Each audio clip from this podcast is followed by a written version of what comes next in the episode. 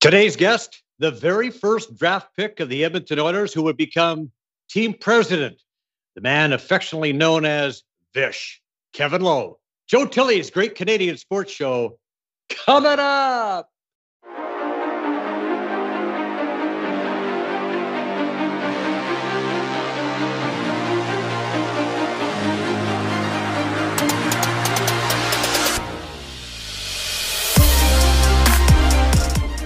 Today's guest was born in Lachute, Quebec. He was a defenseman. He was captain of the Quebec Rempart. The Oilers' first ever draft pick in 1979 played 1,254 games for the Oilers and Rangers over 19 NHL seasons.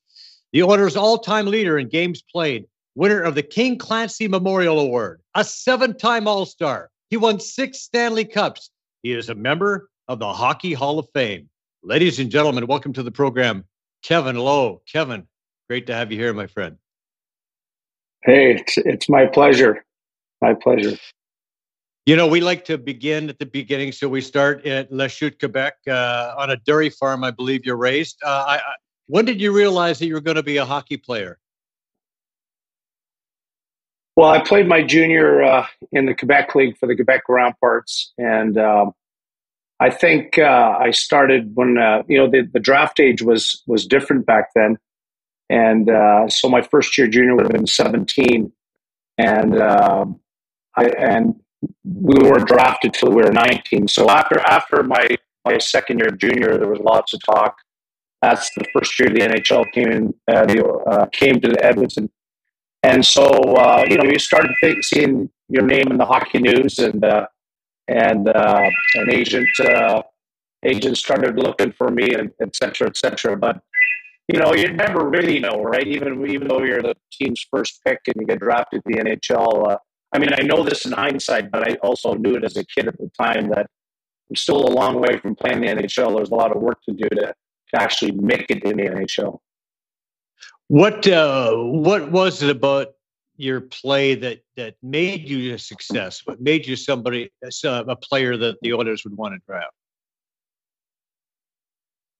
Yeah, I, good question. Uh, you know, our, our the Oilers' longtime scout uh, Barry Fraser just passed away uh, uh recently, and uh, you know Barry scouted me. Uh, he also scouted pretty much the entire Oilers roster for 20 years. And, um, you know, I was, I was a two way defenseman in junior. Um, um, that was an era where there was lots of goal scoring and, and, uh, and teams were appeared to be most interested in, you know, offensive guys, uh, guys who put up a lot of points. But uh, my game was, uh, you know, defense first. But you know, I, I, my last year junior, I scored 86 points which uh, Dave, my old friend Dave Smith, who used to bug me all the time, he'd say, "Well, was that one of the years that the Quebec League played without goalies uh, for me to get 86 points?"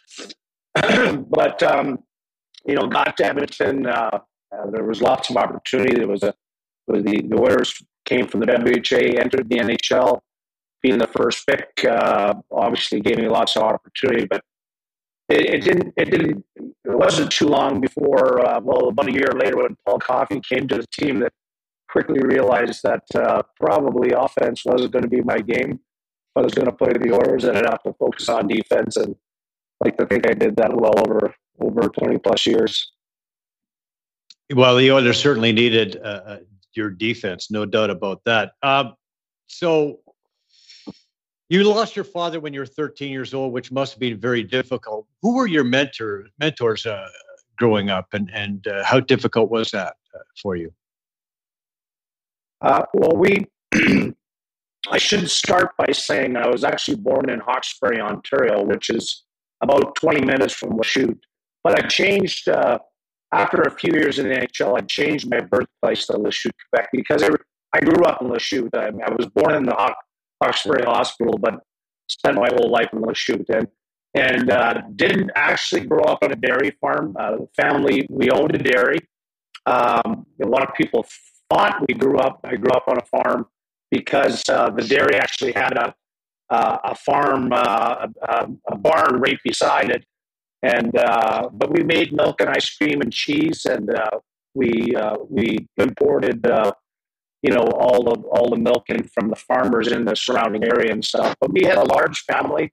Um, I was the third. I'm, I'm, the third youngest of I think 35 or 36 of my generation, and and uh, we were fortunate to have a lot of sports around the family, particularly hockey, and um, and my dad and, and my uncles uh, and the entire family was very instrumental in in me uh, growing up, or all of us growing up as hockey players. When my dad did pass away when I was 13, my brother Kenny was five years older than I am. Um, uh, he was certainly a, uh, a mentor and and and uh, filled in a bit of that gap. And then I had an older cousin that his father had passed away uh, similarly, and my, and my dad uh, and uncles had really taken him under their shoulder. So he he did the same thing for me, and he he played for St. Francis Xavier uh, uh, University hockey team for a lot of years with Pierre Pagé, and uh, you know, so he had a lot of um,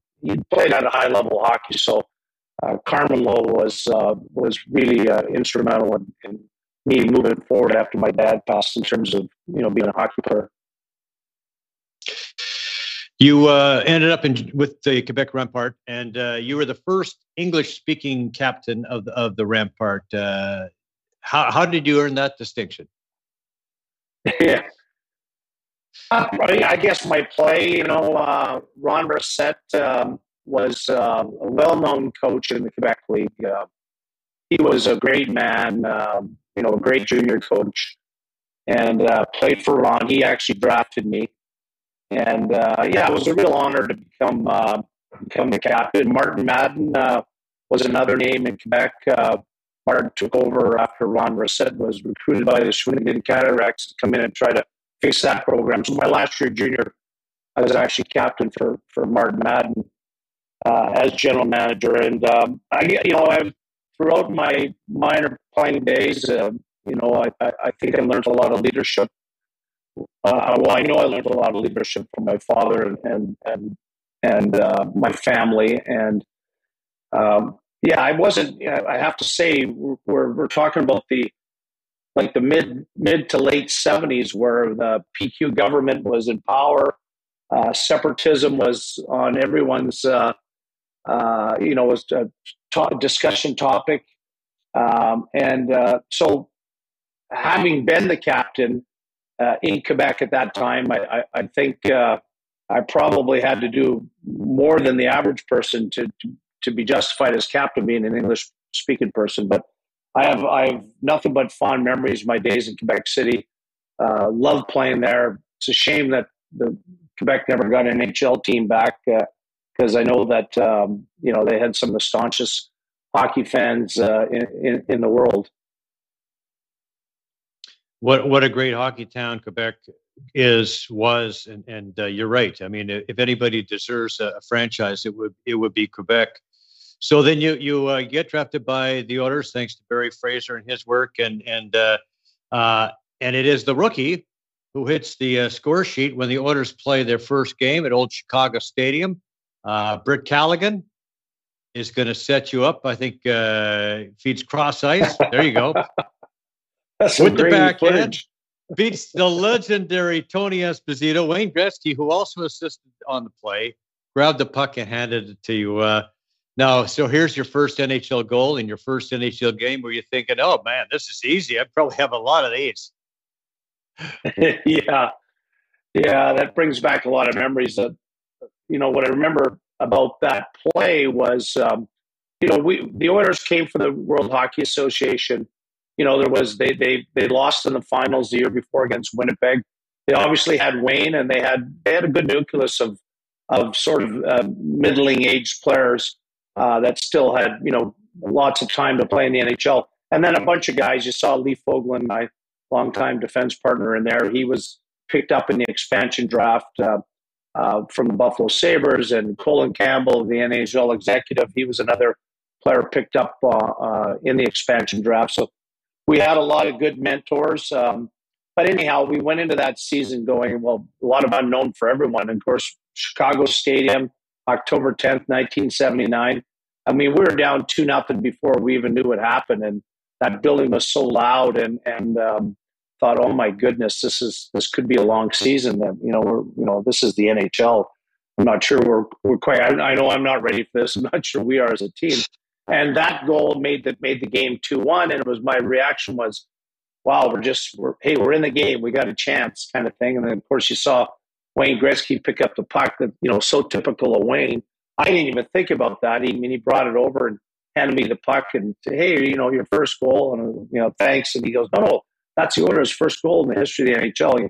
You know, that's that just shows you Wayne's, you know, where his mind mindset is, uh, uh, you know, that much further above than everyone else. But in terms of yeah, scoring a goal in the first game, uh, I don't think for a second I thought I was going to fill the net, but uh, uh, it, it, sure was nice. It's, it's one of my it's one of my really good memories in the game for sure. Yeah, I think you guys ended up losing game four two, but you know you had a, you had a decent first season. You know, like uh, you had a very young club, as you mentioned, with with some with some nice pieces from the expansion draft, and I think I saw Dave Lumley on the ice there, if I'm not mistaken. But great talent, uh, uh, and you guys seemed to take care of each other both on and off the ice. Was was that the case? Yeah, we sure did. Uh, you see Lee Fogolin in the middle there. I mean, he. I mean, we all we all point to him. We we had great leadership, and we learned a lot of real positive traits. Uh, um, and you know, I really feel for for young players that you know join any sports franchise, but in our case, the NHL, that perhaps the leadership isn't isn't what we had. Um, you know, we had guys like Al Hamilton. I, I, I mentioned uh, uh, Colin Campbell. Um, uh, you know, B.J. MacDonald, Ron Chipperfield was our first captain, mm-hmm. and and uh, just really, you know, smart, uh, classy people uh, that respected the you know the, the game and and everything about it, and and so you know it's a great place for for for young players. You know, Wayne was still only 18. Mark Messier was 18. Um, you know, and then you know the a couple years later, Paul Coffey, Grant Fuhr Glenn Anderson, those guys all came. We were a young group, so to have great leadership uh, was essential. And and and and of course, I didn't mention Glenn Sather. Glenn was really uh, probably the the ringleader in terms of all that stuff, in, in terms of supporting one another and and uh, in in whatever we do on and off the ice. So uh, it it you know that was uh, I mean when we look back and the, and the success we had, you have to sort of start dig into the why did it all happen. You know, it was magic. You know, uh, caught a little magic in the bottle, no question. But but I mean, there was a lot of leaders, a lot of guys capable of being a leaders, but we're we're happy to come in and and earn our stripes uh, the right way and and um, and gain the respect of of the team and the organization to become leaders after the group of people that I'd mentioned uh, previously.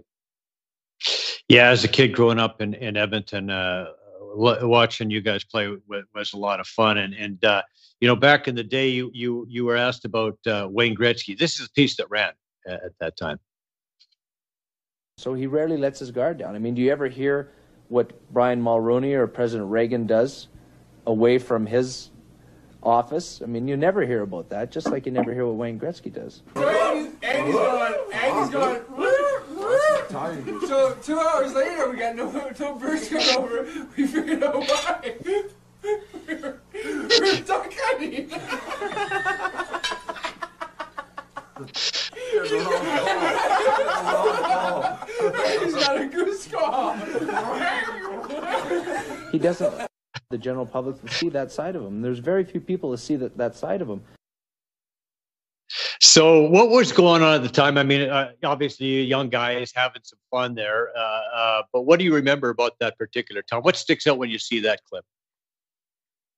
Well, that that uh, that's a piece. Uh, that's um, a a documentary that we're all so fortunate to, to have of, of, us back in those days, and we have uh, um, uh, Bob McKeown and uh, his brother Terry and Mike Boland to thank for that. Uh, um, it, it, he, um, you know, um, Bob had convinced Glenn Sather that uh, you know this was a pretty special group, and uh, they'd like to do the behind the scenes sort of NFL film style film on the Oilers. And and I don't want to go on, you know, too much about it, but um, we had really the the key there was the fact that you know Glenn endorsed it, and I remember him saying, "Hey, this this is something you guys when you're when you're much older than you are today, you're going to appreciate, uh, you know, that it's it's there." And of course, uh, it was a great story. We lost the first year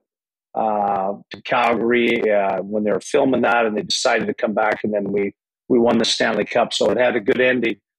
Um, but but you know the key again was Bob McKeown and his brother Terry and Mike Boland were really uh, they had been around pro sports themselves.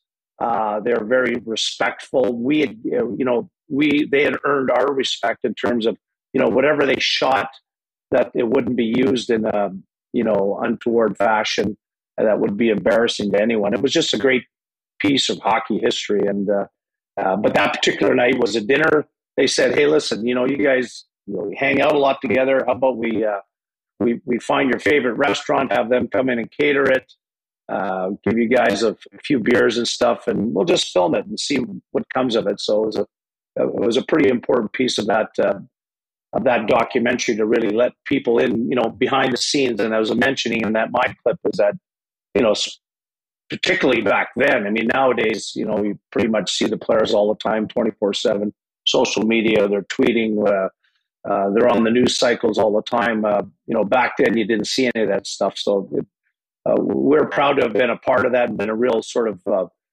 uh, in hockey pioneers to that type of footage.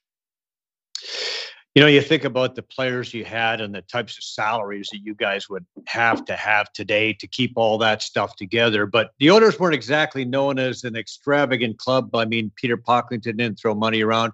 Uh, uh, but you had other opportunities to make money. And uh, I remember, uh, well, here we have a little bit of a, a, a commercial you made here. Dad, it's Kevin Lowe. yeah.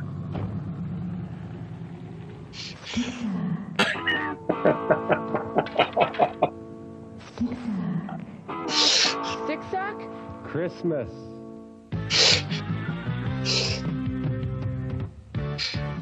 Stick sack, the personal hockey stick bag.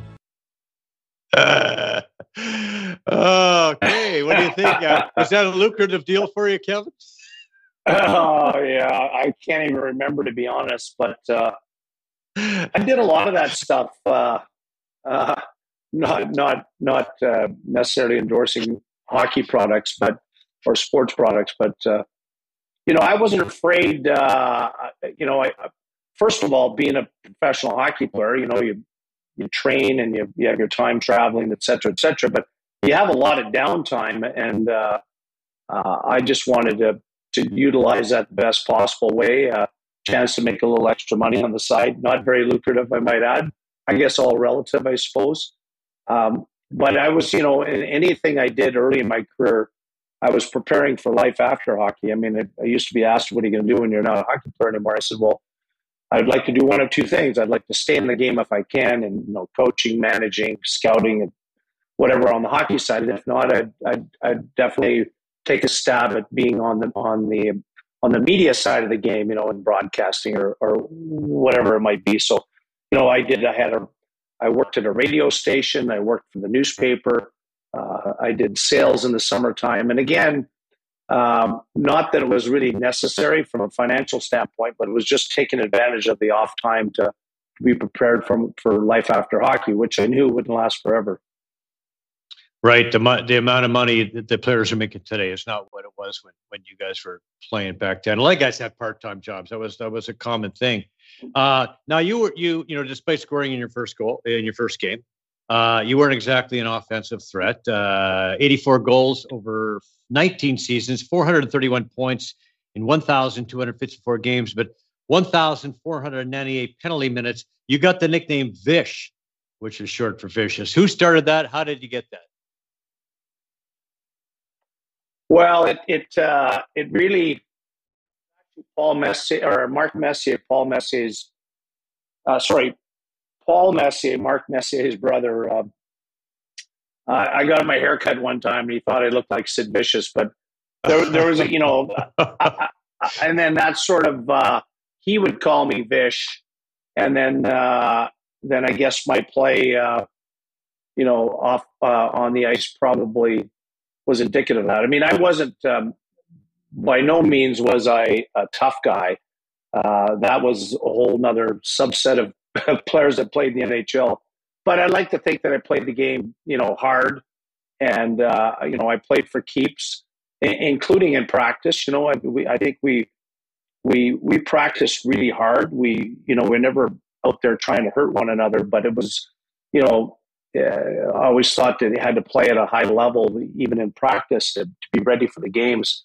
So um, yeah, I, I yeah I, I, look at some of those clips now and I go, uh, you know, I was just I grew up as a kid. Uh, I just hated losing, so you know whatever it took to keep to keep the team in in you know, in in uh, in winning contention, whether it's to play an offensive game, obviously to play defensive game as my partner, to have to once in a while step it up, you know. And I, I uh, you don't see that as much anymore in the NHL. Uh, although uh, it'd be nice to see once in a while, just to, when you don't see things going um, when things aren't going well for a team that you know that some guys step up and try to make a difference within the game to to try to uh, hey listen you know, Wayne, if it wasn't Wayne or Mark or or Jari or Paul or Andy um, or Fierzy standing on his head, uh, it's not like I had to do it often, but you know, every so often it was like, okay, you know, you got to step up the game here. We're not, things aren't going well, and you know that means to get a big hit or to be a little more aggressive to try to change the, the, the momentum in that particular game. Yeah, not I wouldn't say yeah you were dirty, uh, not that much of a scrap or anything like that, but definitely played the game physical. And actually, we have a check from you, a bone crushing check at the blue line right here, and this is during the All Star game. uh, not a game where you're expected to see a lot of hits like that, but this is a doozy. Was uh, I don't well, even know who that I, is. I, I, think I think I might have tripped or something. Uh, no, I'm kidding. no, I, I listen. What the NHL, what the All Star Game has developed into is, I mean, I'm I'm fully supportive of everything the NHL does, but the, the, the game is is really disappointing to to watch what it is today. I mean, luckily they're trying all these other things to to make it interesting, and I can understand the players. You know, I, I don't know why they should be worried about injury or why they don't play at a higher level. I mean, they do in practice, and and that was more sort of my thinking. Um, you know, going to the All Star game, it's like I'm not going to go there and try to be a you know fancy player, and I'm just going to play the game. Kind of what got me there, and you know, in that era, there was guys. I remember there was there was one game was was amazing. It was like a it was like a regular season game. The, you know, the the Eastern Conference had guys like Rick Tocchet playing and, and Cam Neely and and uh, it was a heck of a hockey game. You know, I finished like it was like seven six or eight seven or something, and you know there was guys were playing playing hard to win the hockey game, like they would do in practice, not like in the Stanley Cup playoffs against an opposition or even in the regular season. It was. I, I think you can still play at a competitive level without worrying about injury, but uh, I'll just leave it at that. Uh, I, I I think that's sort of will be my legacy is that you know if I was stepping on the ice, I was playing for keeps. I was playing to win. Right. Well, at least they're playing. I think you know the fact that they're playing three on three tournaments in the All Star game. Uh, at least it opens it up for offense, so you can see some skill, uh, you know, and, and that type of thing. But yeah, uh, it was it was getting pretty weak there in terms of uh, the effort you would see in, in, the end of the game. So, so let's get back to the. Uh, you talked about eight seven games in the All Star, but the Oilers had a lot of eight seven games, and after a couple of uh, setbacks in the in the early years, you guys finally reached the promised line. What was it like to finally get a chance to lift that Stanley Cup for the first time? Well, it's it's I'm asked often, you know, my favorite memory, and of course it'll always be lifting the Stanley Cup for the first time. Um, even thinking about lifting it, you know, we we the Islanders were that was the third time we played them in the playoffs. Uh, we played them in '82, and then 80, 83, then again 84, and and of course they had won four cups in a row. They were the uh, of most recent times the Tampa Bay Lightning. You know, they were the ones you know, multi-talented, uh, super disciplined, uh, had everything, uh, you know, from A to Z in terms of being a champion. And so we we learned from them greatly. We probably benefited from them by, you know, by the time we played them in '84 to win. Not to take anything away from ourselves, of course, but they were pretty beat up. You know, they had a long runway of of playoff games. I mean, heck, they went something like 19 series without a without a, a defeat, and uh, that takes its toll on players. But um, you know, I grew up in the Montreal area. Uh, Lachutes about an hour out of Montreal. Grew up watching the Canadiens hoist the Stanley Cup practically every spring, and uh, and mm-hmm. you know, and th- those are you, you, look at that and you go, well, well, that's that's that's something that happens in you know Hollywood would never happen for a person like me, and and so when, you know, on May 19th, 1984, uh, when uh, Dave Lumley, you mentioned Dave earlier, scored an empty net goal for us to go up 5 2 with a matter of seconds left, that was the first moment where I actually thought to myself, you know, in, in, in you know, probably five or 10 minutes, I'm going to have a chance to get my hands on the Stanley Cup. And how amazing is that? Yeah, that was pretty cool. I mean, I was, uh, you know, growing up in Edmonton, obviously an Oilers fan, and and and uh, I got a chance to be there. I was covering. Uh, well, I just happened to be in Edmonton that weekend. I called Bill Tuele, and I was working at CFCN Lethbridge at the time. And uh, I, I said, "Can I get a press pass for the game tonight?" I said, "He said, yeah, yeah, no problem." So I went down to, you know, the Edmonton Coliseum, and and and uh, and uh, it was an all access. I was in the, in the, press box in the dressing room afterwards. What an ex- incredible experience! I got to drink uh, champagne out of the Stanley Cup while we were drinking beer. I mean, a few reporters were pouring beer in the Stanley Cup, and and and uh, Randy Randy Gregg says, "Come here, come here." He poured it out. He put champagne in it. what an experience! What a, what a, what a. I mean, that just just yeah, he was such a classy guy. He was on the show not that long ago, but what you know amazing. Did, did it feel like at the time i mean you guys had all that talent and you know you you finally you know got over you know you finally taking care of the islanders who were who really were your your your lex luthor right? Like uh and, and uh you you got a chance to get past the islanders and get you know to the promised land. Did it feel like this was never going to end?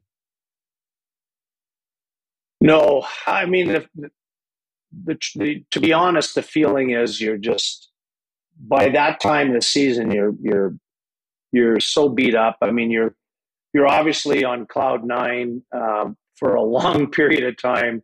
It's such a great feeling. You know, you um, uh, was able to bring the cup home to Lachute uh, for family and friends to to see, and uh, you know, a lot of celebration. But uh, you, you quickly learn that okay, that's that's over, and uh, you know by the time uh, August rolls around, uh, you know that um, well, what you want to do is you want to try to win again. You want you you want to you want to uh, replicate that feeling, and I think that's you know that's what drove us, uh, even for the group of us that were able, fortunate to win a sixth in New York was, you know, really our jobs were to start the season and try to win the Stanley Cup.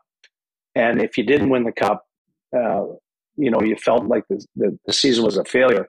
Not every player that's played in the NHL has so been so fortunate uh, to, to to be able to be in that mindset to know a you got a chance and and b what you know of course the experience what it feels like and to be able to grasp it when you're when you're in the playoffs to be able to you know to grasp you know get in that that um, that groove and and and win another win another cup. But your question was, did you feel like it was never going to end? And we we never took it for granted. We wanted that feeling all the time, and we did the work and and and had the discipline to be able to achieve that.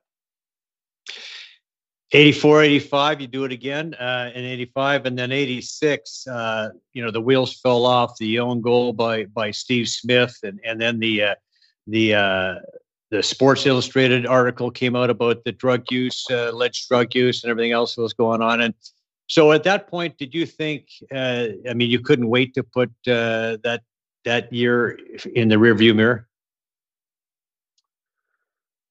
Yeah.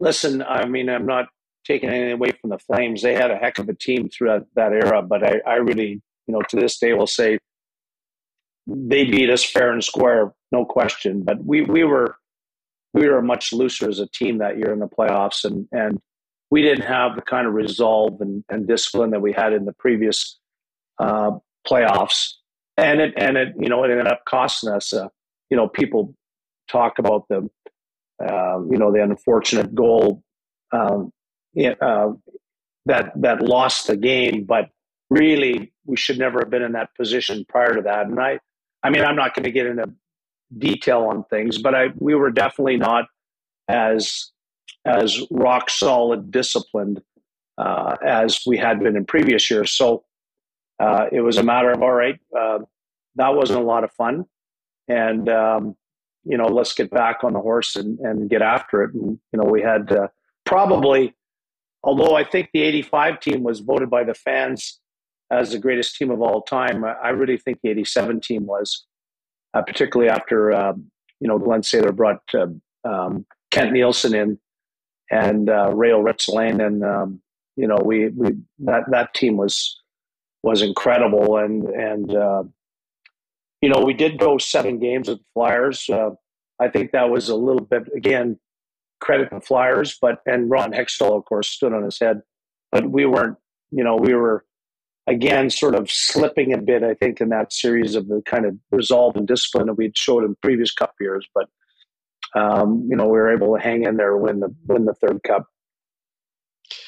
Yep, and then the fourth cup in '88, and then after the fourth cup, uh, the Gretzky trade. Uh, how did that uh, hit you when that trade was made? And uh, you know, what what what was that? What did it feel like when all that was coming down and, and at the end of the '88 season? You know, my memory of the whole thing was it wasn't a shock as it was to everyone else. You know, there was there was rumors, there were you know there were there were concerns. Uh, I mean, Wayne never mentioned anything to me, but but uh, you know, guys talked to one another, and and there was definitely uh, contract ish con- concerns, and and um, so I was actually in uh, in Newfoundland at Bob Cole's golf tournament on the day of the trade, actually playing in the same foursome as Marty McSorley. And um, and uh, Marty got the call off the course. No cell phones in those days, and yep. uh, it was you know it was a surreal time. You you know it it was you knew something was going on. You didn't know what it was till sort of everyone got back to the to the clubhouse, and and of course people were in disbelief. Um, um, you know, for me, it, the, the hardest thing for me was I really had a sense that when we did start the season, got to training camp, that, you know, I got a sense that a lot of players were like, you know, like, okay, why are we playing? And mm-hmm. um, so I really felt it was my job to, um, you know, to, in terms of a leader on the team after after Wayne left, of course, Mess was still there, and, and Glenn Anderson and and uh, you know a bunch of guys that won the cups. Randy Gregg was still there. You know, we still had good leadership, but but the morale was down, and and and you know we had to we had to really dig in, and particularly with some of the the key players because they they felt that uh, what uh, what the Oilers did was was just wrong, and and I was for me it's business, right? I mean, unless you're in there and and know both sides of the story Wayne appeared to be happy or was happy. And, uh, you know, in hindsight, it worked out well for everybody, I guess. But, uh, um, you know, it, it, it, that winning that fifth cup was a big thing for all of us. And again, you know, it wasn't about uh, proving anything about Wayne uh, being there or not being there. It really was, it really uh, acknowledged or, or, you know, pointed out to people that, yeah, I mean, Wayne is the greatest of all time. But uh, you can't win that many championships without you know a lot of great players, and and I think the fifth cup really pointed that out to to the naysayers. Yeah, that's uh, you. You lost the greatest player in the game, but you know it. You still have a heck of a team, and and actually we had Grant Grant Fuhr on last week, and he, he, this is what he had to say about about that that team. and we still had a great leader in Mess. And I think that's the other thing is we were spoiled over the years. We had Mess and Gretz as leaders. So when they traded Wayne, we still had Mess. So we still had probably one of the ultimate best leaders in the game. And it was a matter of we had to prove to people that we were still a good hockey team. And, and that you did, right? And, and, so then after five Stanley Cups in Edmonton, you win that that that fifth Stanley Cup. Did you feel like at that point you had you had proved something? Did you guys feel like you had proved something? You know, within I guess within a year, you know, like for me, once the season ended, it was over, and and you know, you put the work in in the summer, and and uh, you had something to prove the next year. Like anybody that that plays pro sports, if if you're not ready, you you got to be ready, uh, twice as ready in the next season because of course everybody wants to knock you off. Um, so uh, I mean, we went on to, of course, we didn't win another cup in Edmonton, but we went to the semifinals the following years after the 90 Cup. We went to the semifinals in 91 and we went to the semifinals in 92. So there was a there was a lot of pride in there. There was a lot of a lot of commitment, a lot of you know um, uh, you know we we had as as as Furzy said, you know, uh, and he makes a good point. You know, the leadership started from the early days. Ron Chipperfield, Lee Fogel, and you know, into Wayne, and the Mess, uh, into myself. Craig MacTavish was there by then and you know, it just the leadership and the and the commitment um, uh, to be successful. Just it's like the Red Wings, I guess, in some respects. When Steve Yzerman was there, you know, they won all those cups. Didn't matter who was wearing the jersey. Uh, like the Montreal Canadiens in their heyday uh, or heydays, uh, you know, yeah. you're you're playing, you're putting that jersey on. You're you're you know you. Uh, it really didn't matter who had it on. Uh, it just you know, it elevated you to want to play at a higher level.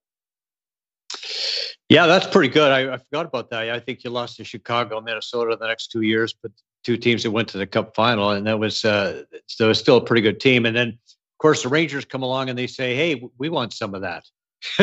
so uh, that formula. So they bring you and Messier in, and uh, and it works, and it clicks, and you get that uh, that next Stanley Cup with with with the with the Rangers. Tell us about that experience in Manhattan. Well, of course, Mess was there for a couple years prior to me. I want to say uh, he left in the 91, 92. So maybe it was just the one year. I, I, I can't forget our history. But uh, for me, um, it was time to leave Edmonton. Um, uh, although I probably would have stayed if Glenn Sather wanted to pay me more. But uh, uh, and I had he gave me two choices. I had to sit out for about three months of the season to sort of get moved eventually. Uh, and he actually uh, came to me and said he had, a, he had a deal with the Montreal Canadiens and he had a deal with New York Rangers. And um, so, of course, I picked the Rangers because Mess was there, Jeff Beukeboom was there, Adam Graves was there. And, uh, uh, you know, unbeknownst to me, the, the Canadiens go on to win the cup that particular year. So it looked like I made a mistake. And then uh, and then we were fortunate to win the cup the following year with the Rangers. But it, it, that that was that's one of my for sure top five highlights of my career is that cup, and and and mainly because of uh, well, for another you know a lot of reasons to, to to win another cup, to win a cup in Broadway. Rangers hadn't won in 54 years, but also you know mess that for him to take his rightful place in in being one of the greats of all time in the game. I mean, we all knew it playing with him. I think most of the league knew how good Messier was. But I mean, a, a lot of players, and particularly Mark, took a back seat, not because he was forced to, but because I believe he wanted to when, when Wayne was here. I mean, Wayne, you know, we all benefited from being in, in, in Wayne's presence and playing with him all those years. And, and, and really, it, it helped us become what we were. But we also knew how good Mark was. So for Mark to be able to do what he did in 90 with the Oilers and then to do it again in 94 with the Rangers, it, it was really special. Uh, we, uh, you know, I knew how badly he wanted it. I mean, I wanted just as bad because, as I said earlier, that's the goal every year to win the cup. But uh, it was real special to be able to do with him. And of course, Glenn Anderson, um, another great friend and longtime Oiler teammate for, for the three of us to be able to win our sixth cup and guys like uh, Craig MacTavish and Essa Esa and Jeff Beukeboom, and Adam Graves. So, uh, you know, seven Oilers, uh, former Oilers. Uh, I, I, must mention Mike Hudson, who had played for the Oilers, hadn't won a cup, but Mike was on that team as well. So that was the, the group of seven Oilers that helped the Rangers win the cup in '94. Right, the Magnificent Seven, Oilers East. so yeah, uh, yeah. So uh, the uh, now you, you, talk about you know how playing with Mess, uh, you know, playing with Gretzky, playing with these guys made you better players. Do you think you would have been as good as you were without playing, without having played with these guys?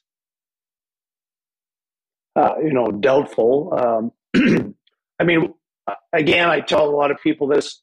What we benefited from, you know, they, people often ask me, who are the toughest players to play against? I'd say, well, Wayne Gretzky, Mark Messier, Jari Kurri, Glenn Anderson, every day in practice.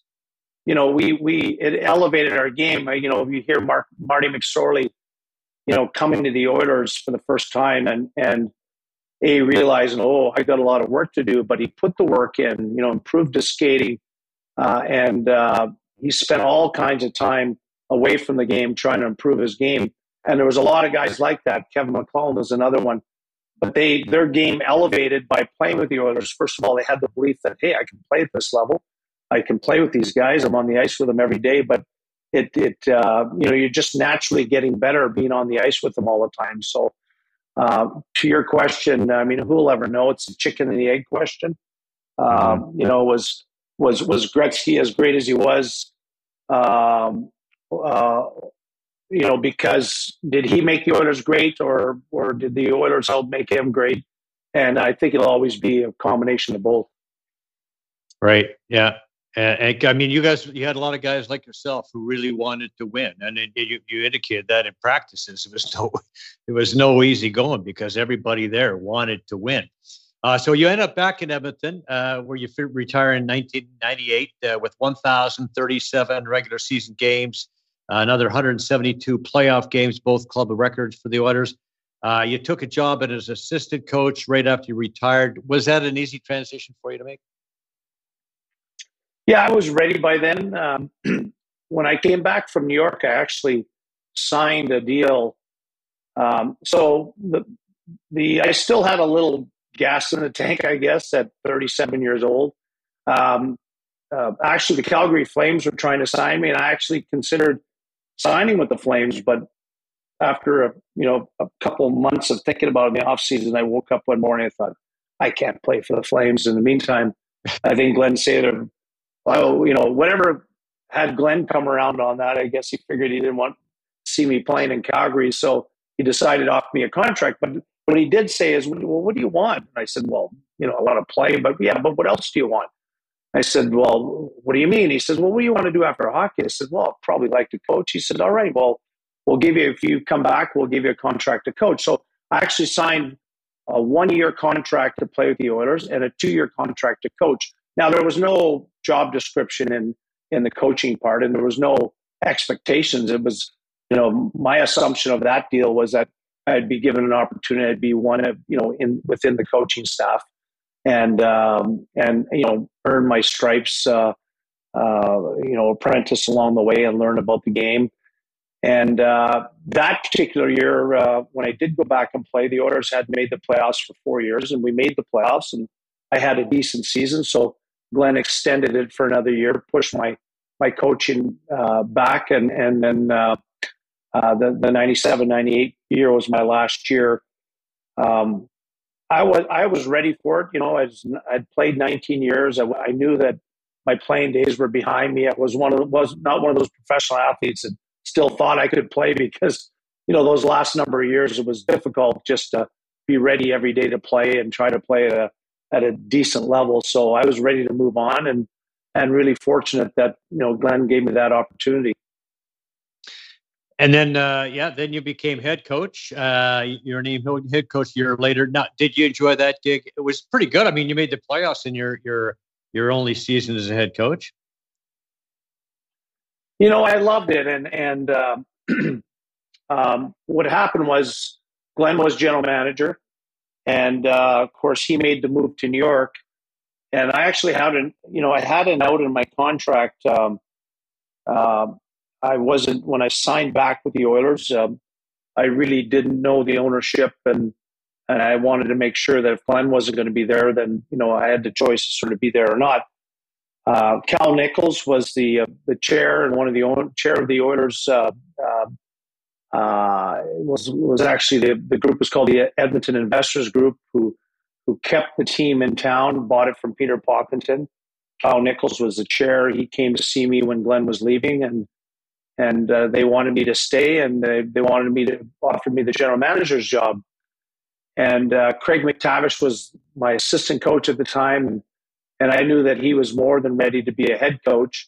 And you know, everything just fell into place. Uh, um, in hindsight, uh, only today, I never never thought about it uh, um, until in recent years. I, yeah, I did enjoy coaching. I really enjoyed that, uh, and I wanted. It's not like I aspired to be a general manager, but you know, my decision to be to become general manager at that time was really just about you know trying to keep the Oiler organization intact and and uh, eh, you know everything. Like I said, everything fell into place. Craig MacTavish was there, ready to be head coach. Uh, I had some good people in the organization that helped mentor me uh, in terms of being a GM. So, you know, I was just moving on with with what I thought was was the right move, and uh, never regretted that at all. Uh, but you know, I see guys that are my age or older coaching still to this day, and I'm thinking, well, I wonder if I stayed coach, if I'd still be coaching. Uh, I, I, did enjoy that part, and I I, I think I did it well. Uh, I understood um, players. I was I was demanding, I think, as a coach, but certainly respectful and and and probably uh, you know wasn't afraid to tell the players. Uh, wasn't afraid to communicate what I thought was necessary for them to hear. Uh, only because you know, almost like a father speaking to a son. Hey, listen, this is the way it is. This, is, this there's no hidden agenda here. It's not like I dislike you. It's not like whatever. It just was was more than willing to have that frank conversation with a player uh, in terms of their game and how I saw their game relative to what uh, what they should be doing on the ice. Well, as a, as a guy who never played a day in the minors, uh, was it hard for you as a general manager to send guys down? Uh, it was, yeah, it really was.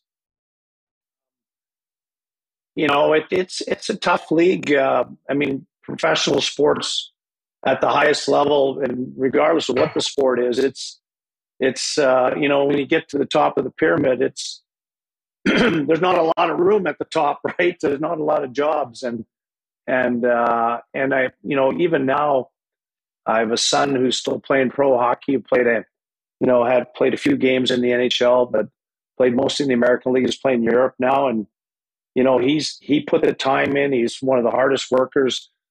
Uh, I've ever been around. Uh, totally committed. Uh, he was the most conditioned uh, player in the Oilers camp two years in a row, uh, and they have you know a metric for that type of thing. But my point there uh, is, you know, how many kids are like, how many players are like that that have tried to make it to the NHL, put the effort in, committed, you know, good athletes, good players, and for whatever reason, it just doesn't work out. So.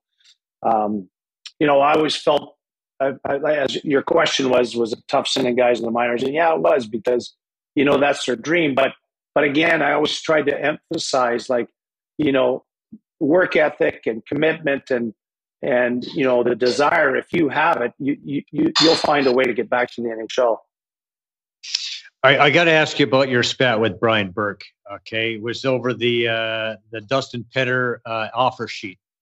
Uh, now Berkey lost his mind. You know, he really went after you. He called you all kinds of. I mean, you were backed off pretty good. I like the the patience you showed, but eventually, uh, you you you called him an uh, I think underachieving media junkie was what he was.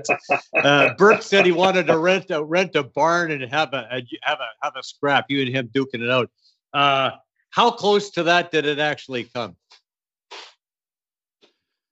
Well, we never did see one another face to face, so and we never did speak with one another. So, um, I'll. Uh, I'm not going to go into too much detail because I'd like to write a book one day, so I'll, I'll attribute yeah, a fair okay. amount of that space in that book. But I will say this: uh, it was kind of hilarious. I remember Dean Lombardi was the GM of the Kings at the time, and um, so this, you know, this had been going on for some weeks or months actually, and uh, you know, the media were were having a field day with it, which Berkey loved, of course, and and because mm-hmm. uh, he did love being in the media, and and so I'm talking with Dean Lombardi one day about, you know, just about what general managers talk about. You know, what what can we do? Yeah. What are you looking for, et cetera, et cetera.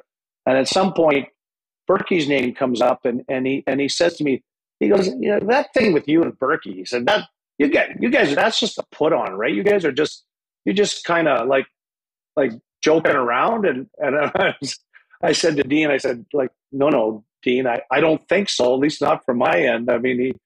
I think Berkey's pretty serious, but he, I mean, Dean, uh, uh, Dean was completely flabbergasted that that you know that that sort of behavior was coming out of a couple of general managers. So no, Gary Bettman put an end to all that. Uh, he he reached out to uh, Glenn Sather, and Glenn reached out to me. Uh, uh, interesting that he'd go to Glenn and not come to me directly, but anyhow, that's that's all water under the bridge, and it never really it never did get to that. And I think it it provided. Hey, listen, we're still talking about it today, so I guess it's uh, it's one of those moments in, in NHL history that people remember.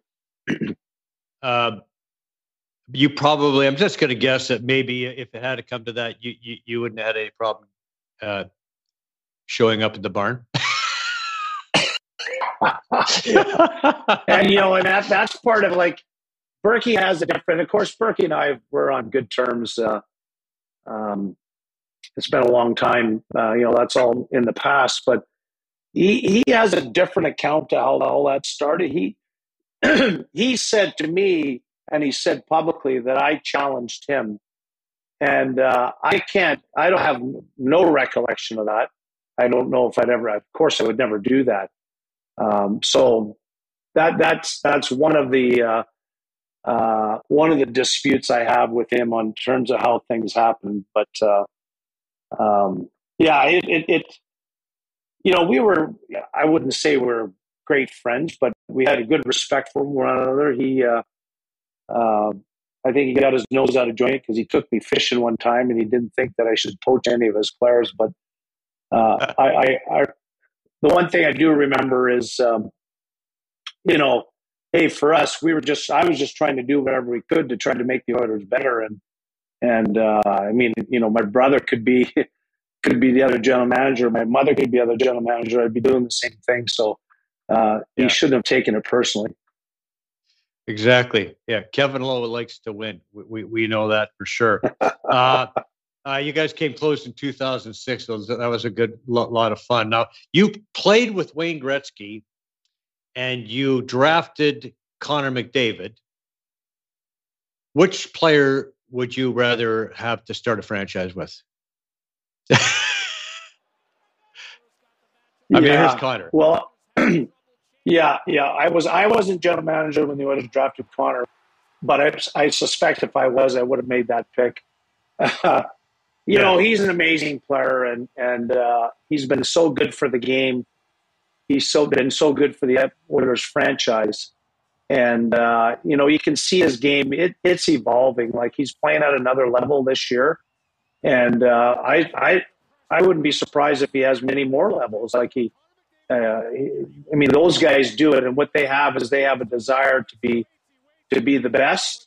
And in order to be the best uh, um, generally it's always nice if you have a cup or two on your resume. So uh, that bodes well for the oilers. Uh, I mean, where they are right now is uh, uh, not that they're in a real comfortable position, but I, you know they're going to make the playoffs, my estimation, and and uh, I think with the experiences that they had in the last couple of years, they they should be in a good position to challenge for it again. But um, you know, the cups are a big thing. I mean, Wayne Gretzky said it to me a long time ago. He had by then he had won three scoring races. Uh, championships. Uh, he was the NHL MVP. You know, played in the All Star game. All these accolades, individual accolades, and, and I remember him saying that you know, you know, none of that matters. I mean, if you want to be recognized as one of the greats, you know, with with Orr and Howe and Beliveau, Lafleur, those types of guys, um, you have to win the Stanley Cup, and and uh, so Wayne was driven to win the Stanley Cup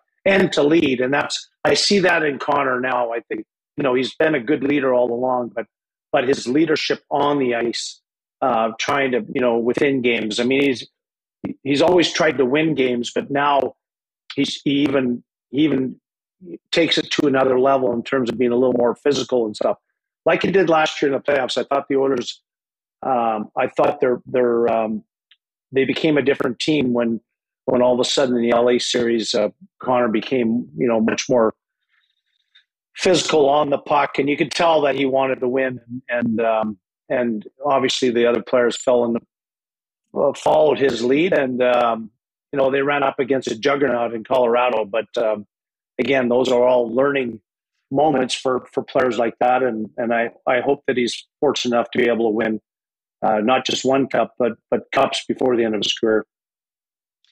It's been 30 years since the Canadian team has won the Stanley Cup. Why is it taking so long? And is it going to be the Oilers who who who, who break that streak, that lousy streak? Yeah, well, the, the Canadiens were the last in '93, the Montreal Canadiens, and lots of teams have got to the finals, and some have got to Game Seven, like we did in 06. Calgary did in 05. Um, yeah, I mean now the, I mean, the, the, there's many more American teams, so it's it's a combination of uh, the odds are are less uh, uh, than they were in you know uh, in, in 19 uh, in 1984 there was only 21 teams in the NHL and and um, and seven of them were in in in in Canada. Uh, why is it? I, I have no idea. I think it's more coincidence than anything. You know, why have the Toronto Maple Leafs not won in 54 years, and uh, why did the New York Rangers not win in 54 years? It's it's tough to win, and uh, you know, let's hope we can end this. Uh, you know, end this run of not winning, bringing the cup back to Canada. Uh, but I mean, you know, the, the Americans. Uh, it's funny how they think it's you know like well it's it's the Americans winning. Well, no, typically it's at least half their team, if not more, Canadians on that particular American yeah. team that's winning the Stanley Cup. So I don't get caught in that debate too much. Yeah, that's true. it, it is very true. So a big, big couple, uh, uh, big couple of years for you. Uh, you were honored uh, recently. Uh, first of all, a year ago, this past November, uh, you had your number four race to the rafters at and, and at Rogers Place Arena. Beautiful ceremony. What was it like to look up there and see your name up there with the among the Oilers elite? Yeah, I, I can't see a dream come true because you don't dream about those types of things. Um, uh, really, the, the, whole night was special. Um, uh, it's great having your your longtime friends and teammates uh, uh, there sharing with you. I know a lot of them were happy. I mean, they they knew my place with the you know the great Oiler teams and what I did. Um, you know, wasn't always uh, uh, certainly not in point production or anything like that, but in terms of you know doing everything I can to help the team win. Uh, but what what's most special is at, at, that stage. I mean, I was 19 or 20 years being eligible to go in the Hall of Fame, and, and it took that long. Again, not that I was expecting it, but at that point, my all my children were, were young adults. To have them there, uh, my, my only regret is my my best fan, my mother, uh, had passed, um, so she wasn't there to to to recognize uh, or to see it all. And and you know, my mom was as you mentioned at the outset of this interview, that my dad passed away when I was 13. And, you know, I mentioned, you know, mentors, and I did mention my mom. I mean, to, for, for her to, to have a 13 year old, my other three siblings were off uh, at university and, and not living in Lachute. So it was my mom and I, and, and uh, she kept me on the straight and narrow and, and drove me to the hockey games. But I mean, she was, she was a good Canadian hockey mom. I remember when I phoned her up to say I was I was voted to play in the All Star game um, before we won the Cup that year, and uh, you know I was so excited to call her say, "Mom, I'm I'm going to the NHL All Star game. I'm going to be playing the All Star game." And she was like, "Oh, that's nice, dear. That's that's nice." and I'm like, like, "Mom, like that's a big thing. Like, are, why not?" She goes, "Ah." She says, "I'll get really excited when you win the Stanley Cup someday." So I guess you know maybe there's a subliminal messaging that drove me as an athlete. But I can't you know can't satisfy my mom unless I win a cup. So and then you know post career, post playing career, into my management days, and you know it was in the media that I was eligible for a lot of years, and of course the Hall of Fame would come and go, and and I never got elected, and and and she, she would say to me, phone me up and say, "You're going to get in. Mark my words, you'll get in there someday." And I was like, "Hey, mom, like it, it really doesn't matter to me. You know, I'm I'm I'm just thrilled with what I was able to achieve in my career. Uh, I'll trade the cups in for the Hall of Fame any day. Uh, but as I said in my induction speech, I, I used to say that, and I might have lied a bit because it meant a lot to, to, to actually go in the Hall of Fame. Well, you know, uh, yeah, the following week after having your banner raised, you were inducted in, into the Hall of Fame, and, and we do have a little bit of that speech that we we'd like to run for you, Vic, if you can roll that. What really was unbeatable, what made us unbeatable for a long time, was the preparation from our coaching staff, of which John Muckler and Ted Green led the way. I'm indebted to Lee Fogolin, my first defense partner and mentor, for my first eight years with the Oilers, and to Craig Muni for the next seven years. Craig MacTavish and Craig Simpson, best friends to this day. Along with Billy Moores and Charlie Huddy, we shared so many memories together in our management run and also a cup run in 2006. We came one game short of another cup. Seven would have really sounded nice. Six is okay. To my fellow cup winner, five cup winners with the Oilers, Charlie Huddy and Randy Gregg, it was an honor to have patrolled the blue line with you. And we all remember from time to time it was very, very lonely back there. And also a special thank you to Neil Smith and the New York Rangers organization for bringing our group, the group of seven, seven former Oilers to Broadway to help end that 54 or 50, yeah, 54 year Stanley Cup drought. Maybe the Leafs should get us.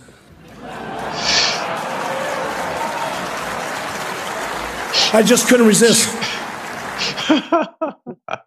ah, yeah, of course not. Yeah, so uh, Wow, that was what what a night! What a night! What a night! I was there. It was a lot of fun. Yeah. So, Kevin, uh, yeah, it, it speaks. Yeah, go ahead. Finish that thought. Yeah. No, I was just going to say it was uh, uh, it was fantastic night, but um, you could tell my my voice was a little raspy, and it was not because I was out celebrating. I actually had a cold, and uh, I remember meeting uh, Gary Bettman down in the green room uh, just before we went out there and hadn't seen him a long time. And he came up to shake my hand. I said, "Oh, Gary, uh, uh, you know, I've got a cold, so I better not shake your hand." And he looks at me, "You don't have COVID, do you?" and I and I and I, uh, I said, "No, no, I've I've tested. I don't have COVID." That you know, that was right in the middle of all that craziness. But um, yeah, was was was a great great memory. But a little frustrating that I, I you know, I could barely hear myself up there because I was so congested. Oh man, it was, it was awesome, Kevin. It was uh, just beautiful. I know that you, you know your, your wife Karen Percy, two-time Olympian. You're really proud of your family. You got five kids. You mentioned a hockey player who's playing in Europe now. You got a filmmaker in the brood. Uh, uh, a great family, and, and uh, you uh, certainly deserve all the accolades. You were a great Oiler, a great player, and uh, it's been an absolute pleasure to have you on, and great executive as well. It's been a, an absolute pleasure to have you on the show. Well, thanks very much. Appreciate you taking the time, and hopefully we can do it again sometime down the road after Connor McDavid wins his first Stanley Cup. We'll we'll have you on after Connor wins the cup, and uh, we'll have you on when you uh, when your book comes out. And uh, okay, so the Leafs, the Leafs to the Oilers. Who's got the better shot this year? uh, you know, I I I, I want to say the uh, I want to say they're pretty close. I mean, I know. I mean, I I, I took a bit of a shot at the Leafs, but uh, you know what a what a you know historic organization, and and the fans are some of the best in hockey. Um, the Oilers not dissimilar, the sort of the Western version of the Leafs, I suppose. But I see them, you know, in similar position, and I think they both have a have a, have a good chance of, of winning the cup. Be a great can- uh, Stanley Cup final, wouldn't it? Oilers and Leafs. We'd be watching. That, that. would be incredible. Yeah. that right. really upset the Americans. Again. Oh yeah, yeah, yeah. Who cares? All right. All right. Listen, Kevin. Thank you so much, and and uh, it, has been a slice. Thank you, sir. You're very right. welcome. More, Thank you. More sports when we come back. Thanks, Kevin. Addiction Rehab Toronto, Toronto's number one alcohol and drug treatment center, saving lives, reuniting families. The only treatment center in the province to offer medical detox, treatment, sober living, and lifetime aftercare all in one place. Our unique and specialized programs are designed to equip our clients with the tools to successfully lead a life of dignity, respect, and purpose. Let us help save your life or your loved one's life. Call today for more information or to facilitate an intervention. 1-855-787-2424 or visit addictionrehabtoronto.ca.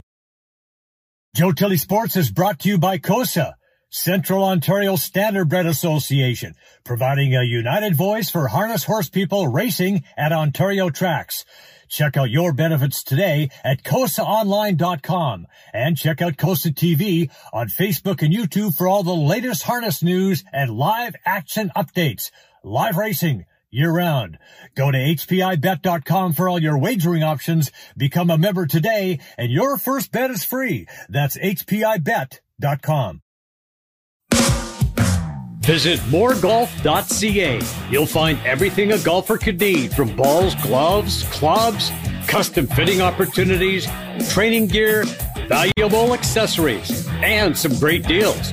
Looking for that perfect gift idea for the golfer in your life? Go to moregolf.ca today.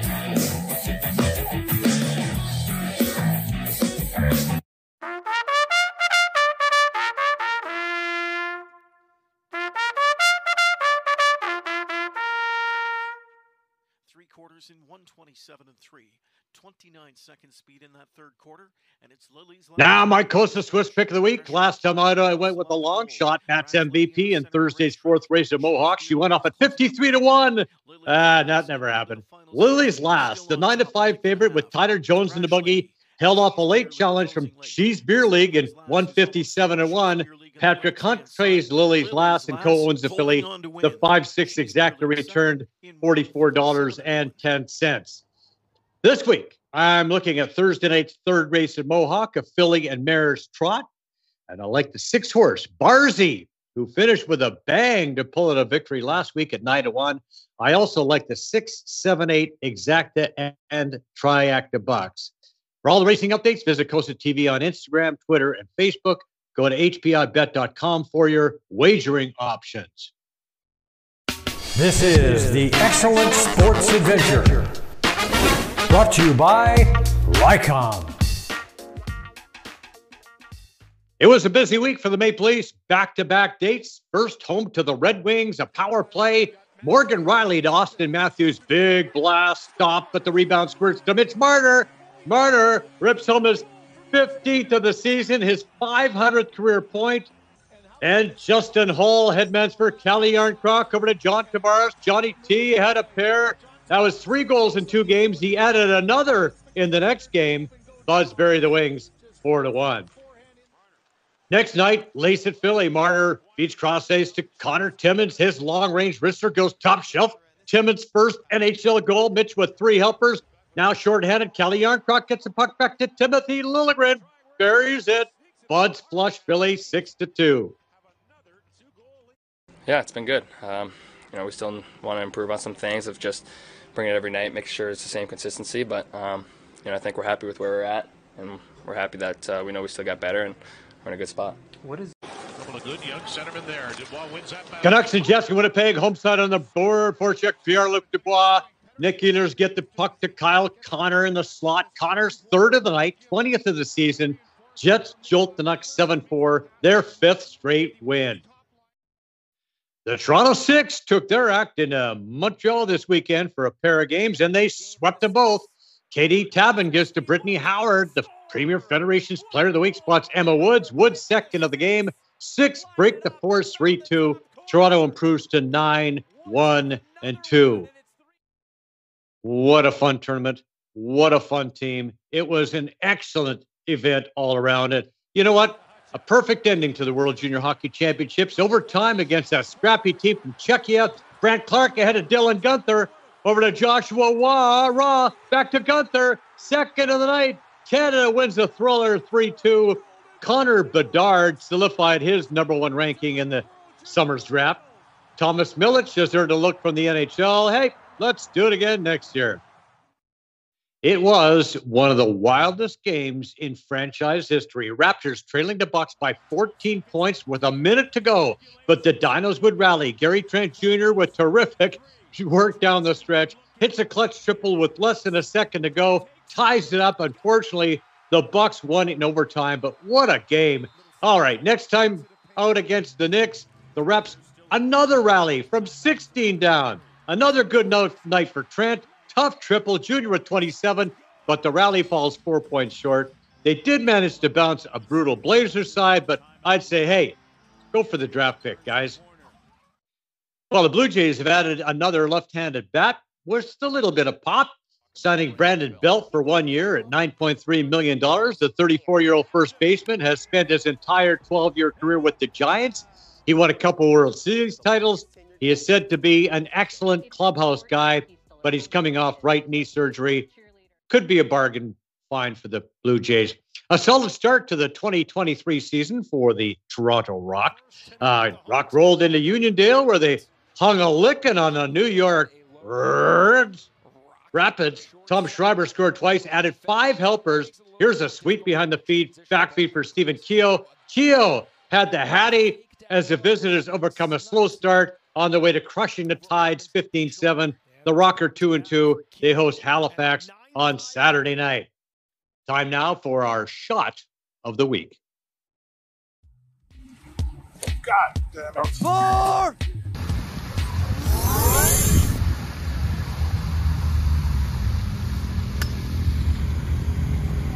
It's Vicky up there. Their ball is rolling towards, tracking towards the green. And there's four, but look at that ball like you said.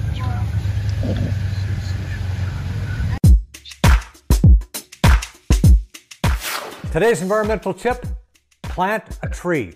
Trees produce oxygen and improve air quality. Trees take in carbon dioxide and store harmful carbon.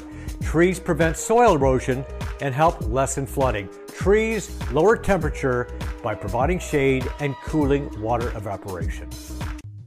Rycom, passionate people who turn complicated business problems into simplified technology solutions for public and private sector real estate, properties, portfolios, and enterprise customers. Optimize and future proof smart buildings from the ground up. The latest in fault locating, base building network design, managed services, cybersecurity, data analytics. Our fault detection will support all smart strategies define projected outcomes for capital planning, and reduce environmental impact. Rycom, Smart Protection Solutions. At Rycom, we're building a path to a smart and environmentally friendly future. And we want to thank all the folks who make this show possible. These are friends, trusted business associates, and all around great folks. We highly recommend them all. And thank you for your support of Canadian and local sports. A reminder the show is available on iTunes, Spotify, Breaker, Radio Public, Google Podcasts, Pocket Cast, as well as the Spanglish Network, Zingo TV, and Buzz TV Live. Also, you want to check out our YouTube channel. Past shows are available, weekly sportscasts, all kinds of excellent, cool segments. Like and subscribe. It's free. Thanks once again to Kevin Lowe for dropping by the show. Thank you for watching. We'll see you next time. Joe Tilley's Great Canadian Sports Show is brought to you by Brian Gribben Insurance Planning, helping you solidify your financial future. At BGIP, what we do that's unique in the marketplace is we show people how to spend and enjoy their money in the early years of retirement without the fear of running out. Also, we're able to do this without you having to change financial advisors. Please look us up at bgip.ca today. Let's book a 30 minute phone call to see how we can bring value to you and your family in your planning. Call Brian today for all your retirement needs. We did. 905 686 5678. Do you want to buy or sell a home? Could 31 years of real estate experience help you? Why not speak to an amazing team that loves to overpromise and overdeliver? Aldo has a tremendous team of experts on staff. They are committed to making your next real estate transaction smooth and comfortable. Call 416 GET ALDO or visit getaldo.com. MNP, a leading Canadian national accounting, tax, and business accounting firm. MNP proudly serves and responds to the need of their clients in the private, public, and nonprofit sectors. Through partner led engagements, MNP provides a collaborative, cost effective approach to do business and personal strategies to help people and organizations to succeed across the country and around the world.